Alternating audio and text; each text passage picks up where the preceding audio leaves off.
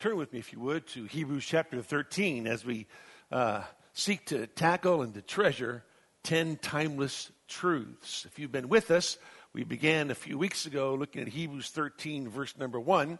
And there we learned that we need to respond with love to the needs of others. That was verses one to three. Verse number four, we need to reaffirm your loyalty to marriage. That was the second truth you needed to tackle and to treasure. Number three was to resist the love of money. That's verses five and six. Verse number seven, you need to remember your leaders and follow their example. Um, number five is found in verse number eight, and that is to relish the unchangeable character of our great God, Jesus Christ our Lord. And then number six was last week, and that was refuse to listen to wrong teaching. Today is, is number seven, and that is you need to realize the importance of separation from the world. Realize the importance of separation from the world, and that's in verses ten to fourteen. Let me read them to you. It says, verse number ten, we have an altar from which those who serve the tabernacle have no right to eat. For the bodies of those animals whose blood is brought into the holy place by the high priest as an offering for sin are burned outside the camp. Therefore Jesus also, that he might sanctify the people through his own blood, suffered outside the gate.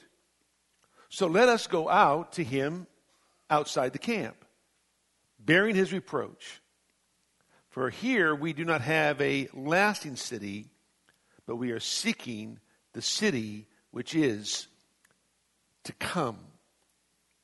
Now you read that and you think, what on earth is he trying to say? How do you get the principle, realize the importance of separation from the world, out of those four verses? Well, remember, we're not Jewish. If we were, we'd really have no problem understanding what he's saying. But because we're not, we need to kind of come to grips with what he's trying to get across to this Hebrew audience. What is he saying? Well, one of the keys is the phrase outside the camp, verse eleven. Verse twelve, outside the gate. Verse number thirteen, outside the camp. So whatever is on the outside is different from what's on the inside. And so there's a separation there. And what is that separation? What does he want us to understand? When you think about it and you understand Jewish history, it's not that difficult. The problem is, if you read different commentators on this, you'll get a variety of different interpretations of it. I'm not going to go through all those with you this morning. We wouldn't have enough time to do that. But let me just give you what I believe the, the writer is trying to say. He gives us an illustration, then he gives us an exhortation, and then he gives us the motivation. Okay? So if you can just remember those three points when it comes to realizing our need, the importance of separation from the world, there's an illustration, there's an exhortation, and then there's a motivation. What is the illustration? Well, look at verse ten. We have an altar. Who's we? The Jewish nation. We have an altar. They know of the altar in the temple. They knew of the altar in the in the tabernacle. They knew of the altar in the tent of meeting.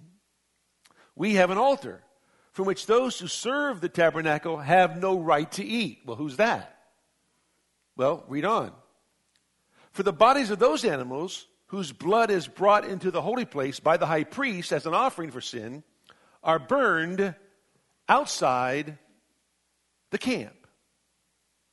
So there's a, an offering which cannot be eating, eaten. And what is the only offering that the priest could not eat? It was the offering offered on the Day of Atonement.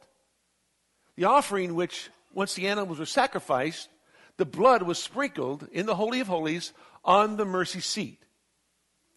The carcasses of those animals were taken outside the city, outside the camp, and they were burned. Why? Why is it the high priest could partake of any other offering offered, but on the Day of Atonement, He couldn't partake of this offering, which was offered. Instead, it had to be taken outside the camp and burned, because it happened on the Day of Atonement, the day in which the high priest would go in and offer sacrifices for the sins of the people, anticipating their sins in the new year and looking for forgiveness of sins from the previous year. And the reason they took those animals outside the city and to burn them was because it, it symbolized a separation, there's our key word, from their sin. In other words, I'm offering a sacrifice on behalf of my family, on behalf of the nation for their sins, and there needs to be a separation of my life from that sin. So there was great shame and great reproach upon those carcasses that were burned, because it symbolized me truly repenting of my sin. I want nothing else to do with that sin. I'm going to separate myself from that sin. The blood sacrifice has been offered. My sins have been covered. Therefore, I don't want to go back into that sin. That's why the carcasses were taken outside the city and they were burned. Then he says this. Therefore, verse twelve, Jesus also, Jesus also, that he might sanctify the people through his own blood, suffered outside the gate. Now, we know that Jesus suffered outside the gate, because outside the Damascus gate is Mount Calvary, the place of the skull, where the crucifixion took place. And Christ was crucified outside the gate. But Christ also was rejected. Like the sacrifice, the carcasses that were burned were rejected, so Christ too was rejected by those of the Jewish nation. And he was crucified outside the gate, but the problem is Christ was the fulfillment of everything the Old Testament offering pictured. Christ was the fulfillment because he was the one sacrifice that once offered would not just cover their sins, but remove all their sins. So Christ was the fulfillment of what the Day of Atonement was pointing to. So as they would reject the carcasses and burn the carcasses to separate themselves from their sin, Jesus himself was also crucified outside the gate. That's where he suffered. And he did it bearing the reproach of the people. He did it bearing the sins of the people. But yet they not, they not only just removed themselves or rejected the carcasses of those that were burned or, or that were sacrificed, they rejected the one fulfillment of what all the Old Testament pointed to, and they wanted nothing to do with him. So he tells them, therefore, Jesus also, that he might separate, sanctify, make holy the people through his own blood, he suffered outside the gate. In other words, he's taking them back to the fact that this is a fulfillment of new covenant promise. That everything that the old covenant pointed to, Christ fulfilled it. But yet you rejected him. But then he says this. So let us go out to him outside the camp. Now, think about this. In the book of Exodus, Exodus chapter thirty-three, Moses moved the tent of meeting from inside the camp to outside the camp. Okay? Israel had committed idolatry, immorality. Israel had said, we will obey all that the law says. But Moses was taking too long to come down from the mountain. And so they they took their jewelry and they, they made this molten calf, this golden calf, and began to worship the golden calf. And the Lord was incensed with them.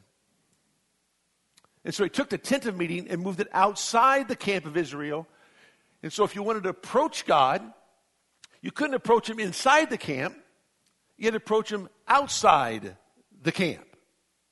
And so when Moses would go outside the camp to the tent of meeting, and the glory of the Lord would come down, and the people would go outside their tents and stand and observe, Moses was outside. Moses was separated from those who were inside the camp. And the only way to approach God was to approach him outside the camp, not inside the camp, because inside was a reminder of idolatry and immorality. On the outside is a reminder of holiness and purity.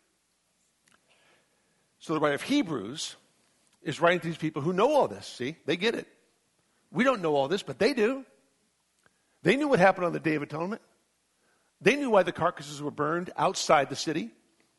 They knew they wanted nothing else to do with their sin, although they would commit the same sins again. It was symbolic of separating themselves from their sin. They knew that Christ was crucified outside the gate. They knew that the Jewish people rejected him as their Messiah, okay? Even though he was the fulfillment, as the writer of Hebrews has said, throughout the previous twelve chapters, he was the fulfillment of the new covenant. Yet they rejected him as they rejected the carcasses. And they wanted nothing to do with him. But he was the atoning sacrifice for their sins. So now he says, listen, you need to go outside the camp. You need to approach this one Christ. You need to go to him. Now, when you think about the context of everything, you realize that, remember last week, he said these, these words in verse number nine. He says, do not be carried away by varied and strange doctrines or teachings, for it is good for the heart to be strengthened by grace, not by foods. Look, it's not your dietary laws. It's not your ceremonial laws that are going to strengthen you. Because he says, through which those who were so occupied were not benefited. In other words, they don't benefit you anymore. When Christ came, the ceremonial laws were done away with. All those rituals were done away with. The only law that stands is the moral law of God. And Christ came to fulfill the law of the prophets. And now, just like those dietary laws don't benefit you, but you need to be strengthened by his grace, so too, nothing inside the gate, nothing inside the camp is going to benefit you. You have to approach the one outside the camp, the one that was crucified for your sins, the one who bore your reproach in his body, that you might be set free from your sin. You are to approach him outside the camp. And that's what he's trying to say. It's an illustration. It's an illustration of being separate from the world system, being separated from legalism, being separated from ceremonialism, being separated from your judici- uh, Judaistic practices, and come all the way to Christ to worship him and to adore him. It's all about separation. And then he says this, so let us go out to him outside the camp, bearing his reproach. Bearing his reproach. There's something unique about that separation. And that separation causes you to bear the reproach of Christ. Remember Moses?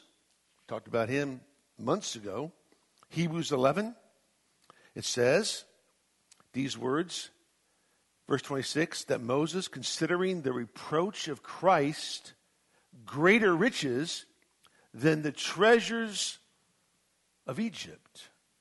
In other words, to bear the reproach of Christ was a greater treasure than all the treasures in Egypt. Moses recognized that.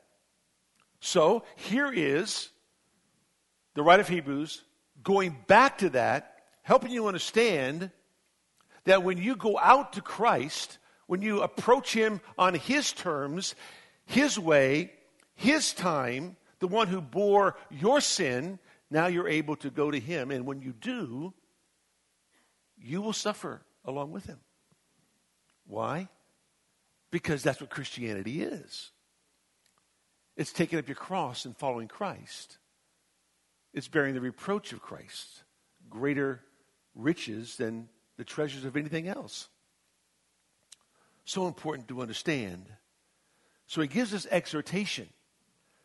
If you want to approach Christ, you need to separate yourself from the world system.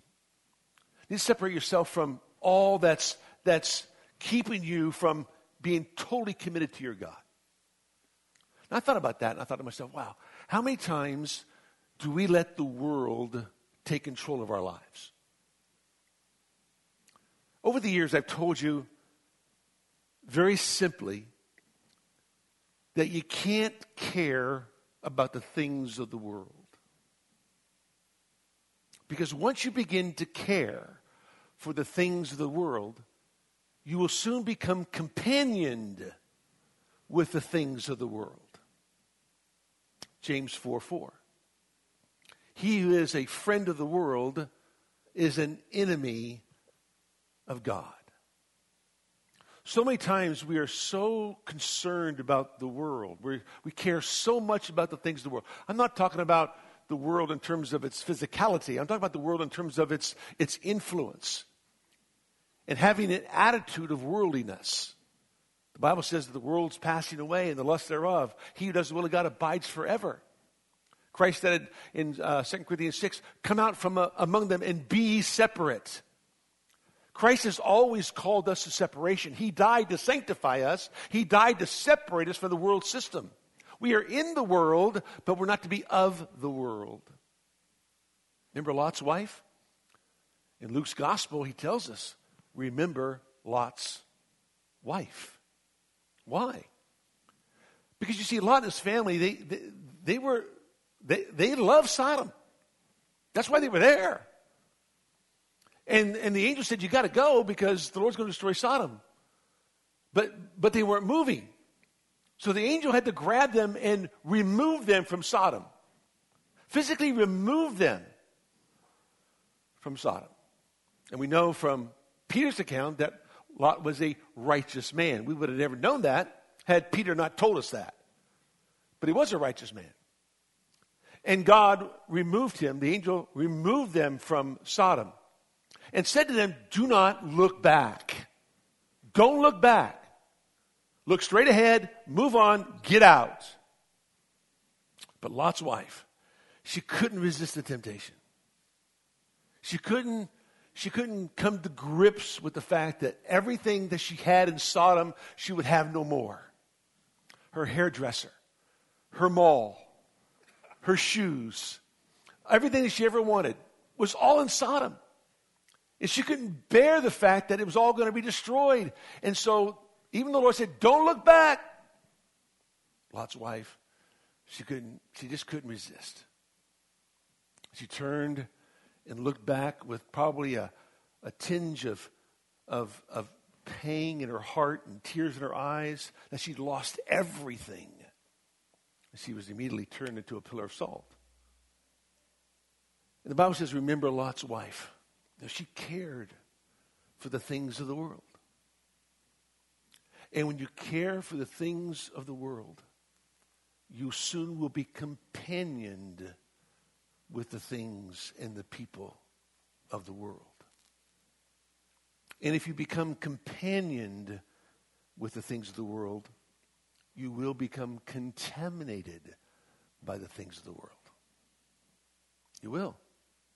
James one Verse number twenty-seven, James makes it very clear that pure and undefiled religion in the sight of God and Father is this, to visit orphans and widows in their distress and to keep oneself unstained by the world.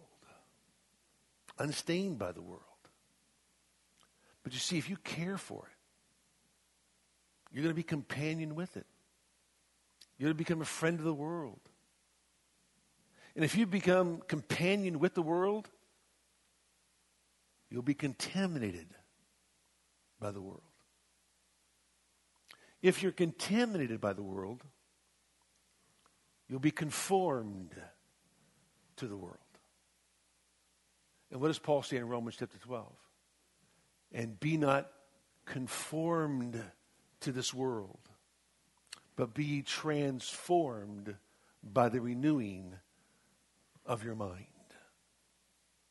How many people that you know care so much about the things of the world that they dabble in the things of the world, and soon they become contaminated by those things because they became a friend of the world. And because they were contaminated, all of a sudden, everything about them becomes conformed to the world. The jokes they tell, the words they use, the way they dress, the places they go. They become so molded into the world's image instead of Christ's image. And those who care for the world and become companioned by the world and become contaminated by the world and conformed to the world are soon controlled by the world. Remember Demas? Second Timothy four, verse number ten. He has left me, Paul says. Why? Because of his love for the world. His love for the world. And he was controlled by it. So if that's the case, if you don't become convicted, you'll be condemned along with the world. First Corinthians eleven thirty-two, Paul says, when we are judged, we are chastened by the Lord or disciplined by the Lord, that we should not be condemned along with the world. But when the writer of Hebrews says, listen, you know we have an altar. You know what took place on that altar, on the Day of Atonement. And the priests were not allowed to eat of that offering because that offering was a sin offering. And when that was taken care of and the blood was sprinkled on the mercy seat, you took that offering, you took that carcass, you took it outside the camp, and you burned it because you wanted nothing to do with it. You wanted to separate yourself from that sin. And likewise, Christ. He was the fulfillment of all that the Day of Atonement pointed to. But you rejected him as well.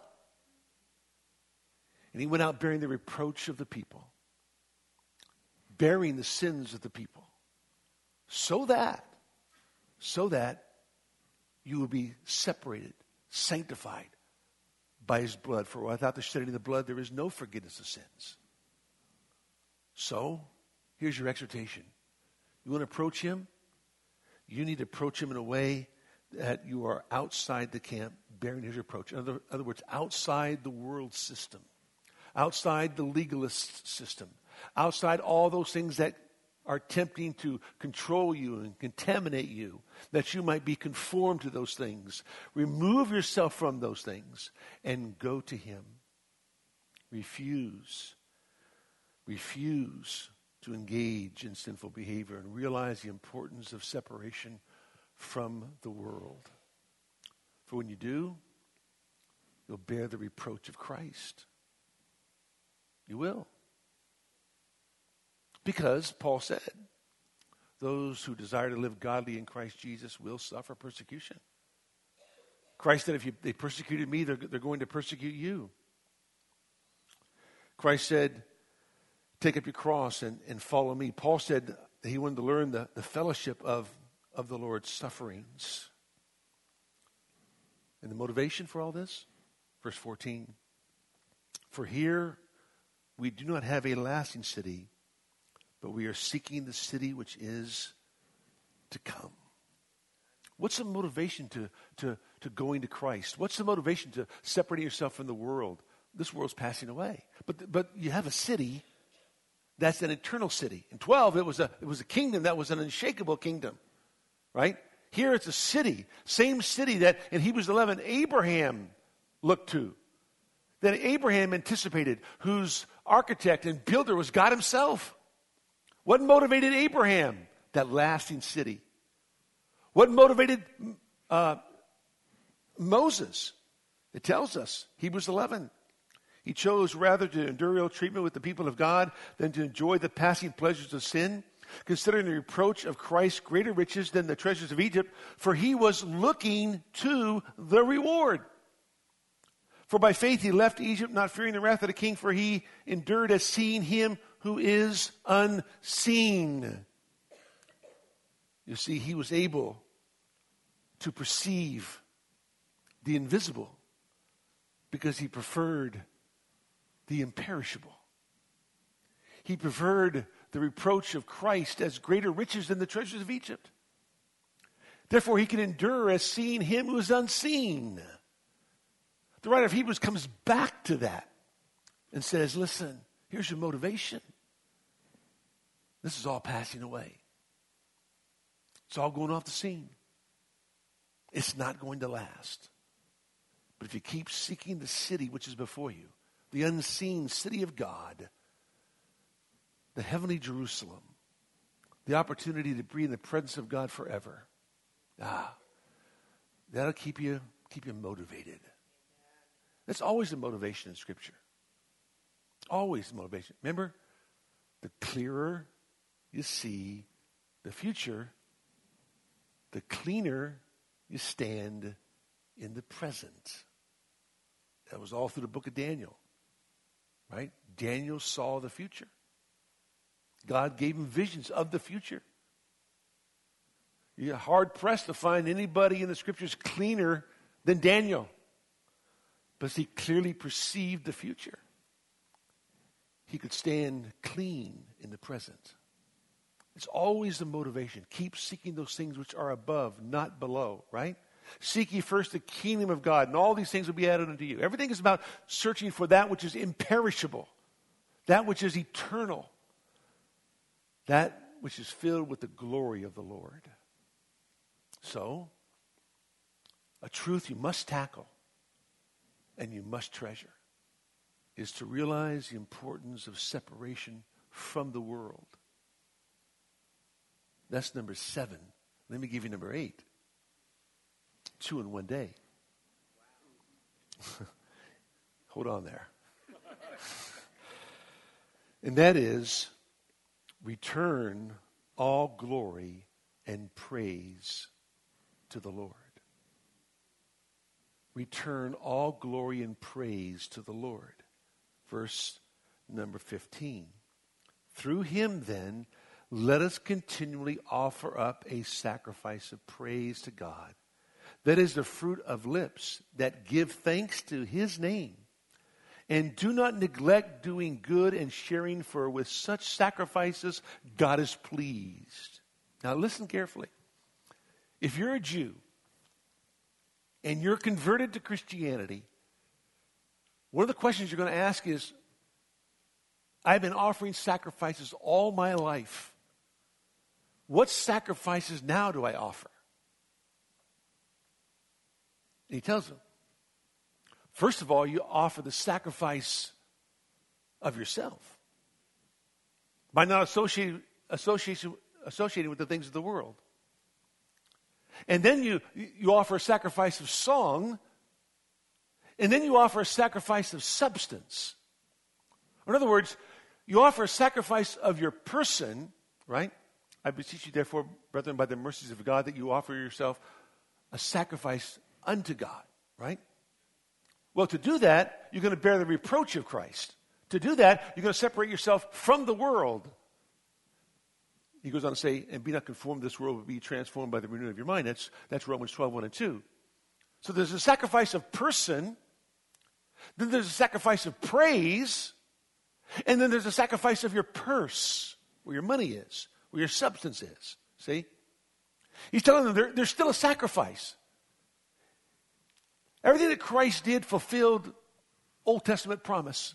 Everything Christ did, he came to show you that he fulfilled all of that through his one sacrifice on Calvary's cross.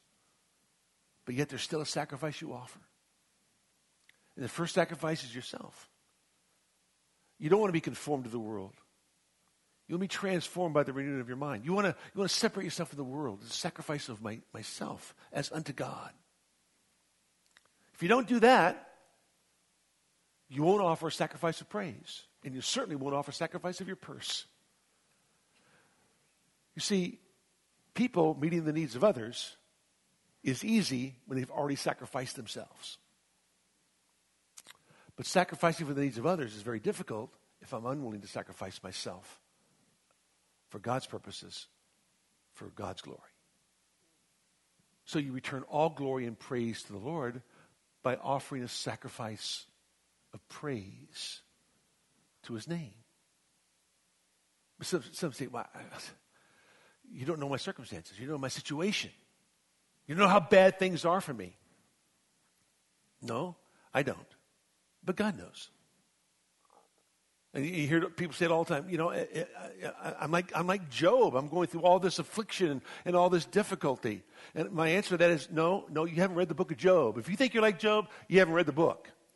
If you read the book, you're going to realize you're nothing like Job. Because Job's the epitome of suffering and affliction, beyond anything we can ever imagine. Yet he honored and glorified his God and praised his name. And so we too are to offer a sacrifice of praise. Continually, he says. Perpetually.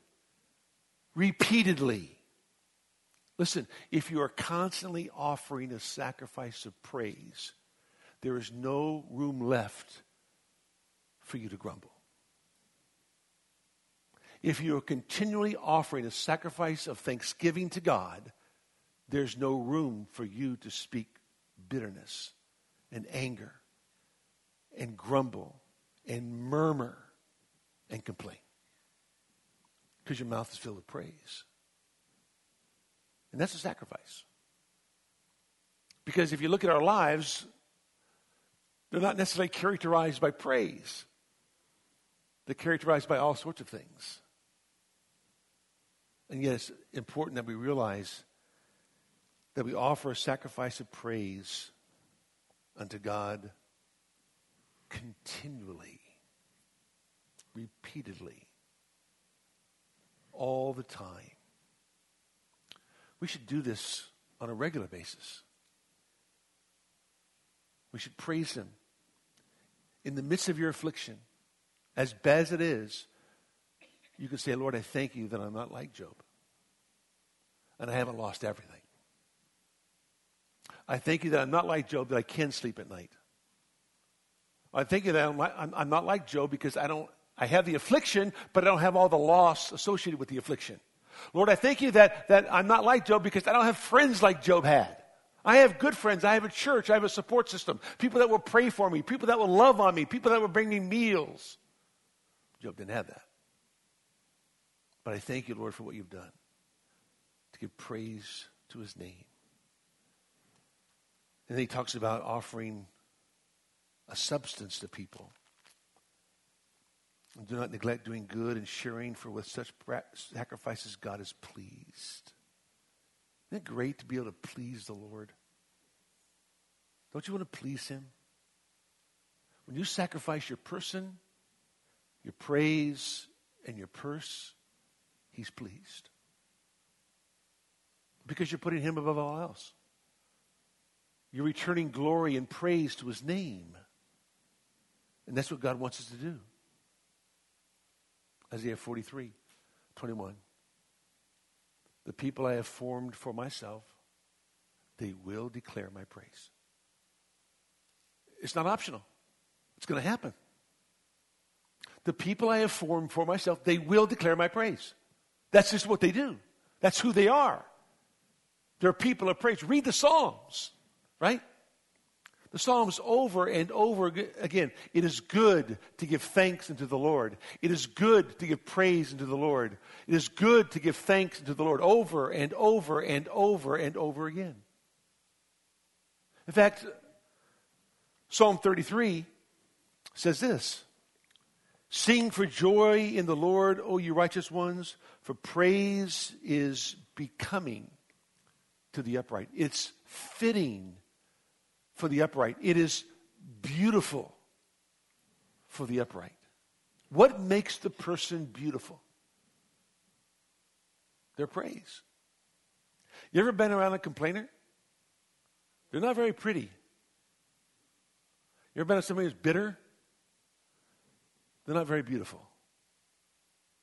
But you be around somebody who praises the Lord and glorifies his name and lifts his name up on high, that's a beautiful person. You want to be around that person. You want to hang out with that person because they see God in every situation and every circumstance. Praise is befitting, becoming, is beautiful for the upright. As you think about this week and Passion Week and the sacrifice of Christ outside the gate, and how he would bear the sins of the people in his body. He did that so that his sacrifice would allow you to be able to receive the beauty of his, his gift of salvation. That you might be set free from your sin. That you might learn to praise him and give yourself to him. And I wonder how many of us today, sitting here, can actually say, you know, I, I do want to be separate from the world. I, I don't want the world to control my mind and my, my actions. I don't want to be controlled by a worldly system that's narcissistic and is antagonistic toward my God. I want to stand firm for him. Remember what Peter says in First Peter four? Therefore, since Christ has suffered in the flesh, which he did, arm yourselves also with the same purpose. Because he who has suffered in the flesh has ceased from sin, so as to live the rest of the time in the flesh, no longer for the lust of men, but for the will of God.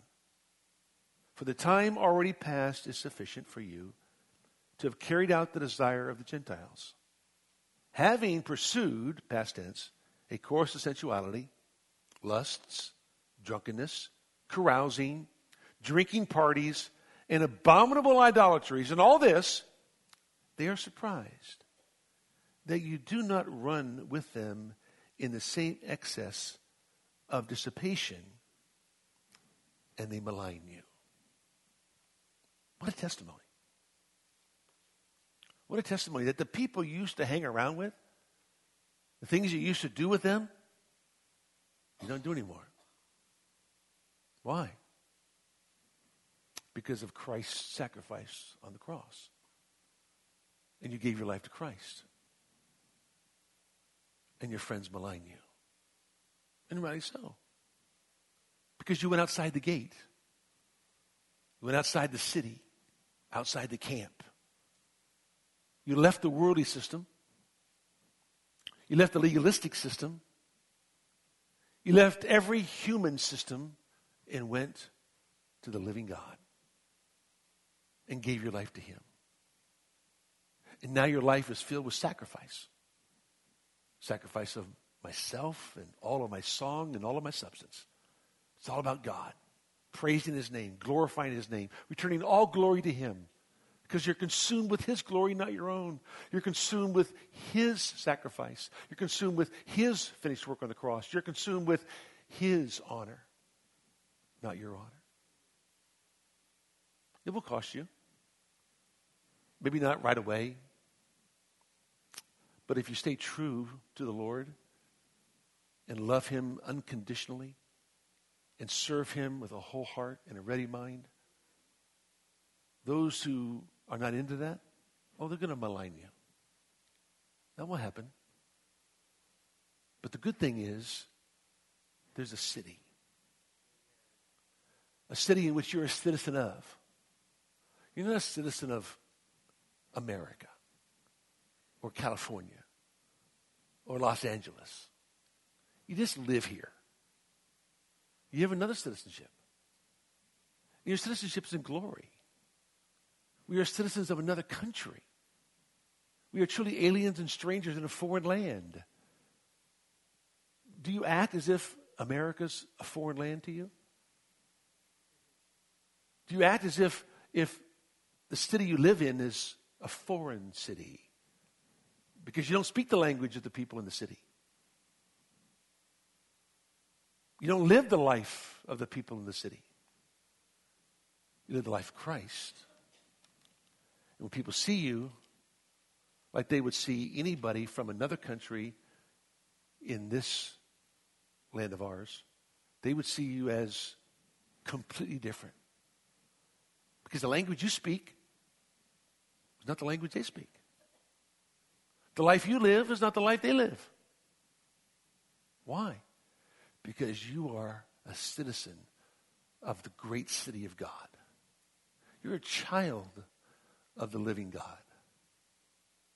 Over the years, I've told you umpteen times. My parents used to always say to me when I left the house, remember who you are and what you are. You're a child of the King. Live like a child of the King. Dress like a child of the King. Speak like a child of the King. Because the King is watching. I pray that would be us today. Let's pray together. Father, we thank you, Lord, for all you do. You are the King, the King of glory. I pray for everyone in the room. The pull of the world is great. It's so strong.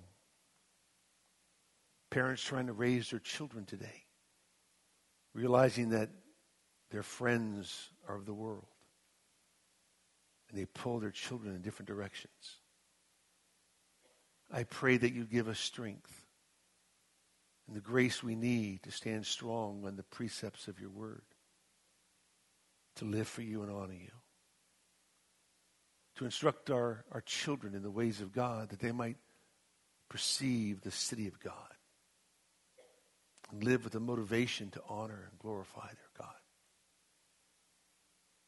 I pray, Father, for those in the room who are struggling with the things of the world, that, Lord, they would treat them as if they're burned carcasses and want to separate themselves from any kind of reminder of their sin. Separate them. They might live under Christ and your glory. And, Lord, we always pray for those in our midst who do not know you. It could be any number of people. We don't know. Only you know that. And we pray, Lord, for them. They realize their need to go outside of the city, of the camp of worldliness, and embrace Christ as their Savior, their Messiah, their deliverer, the true God, the true and living God, that they might live for you. In Jesus' name.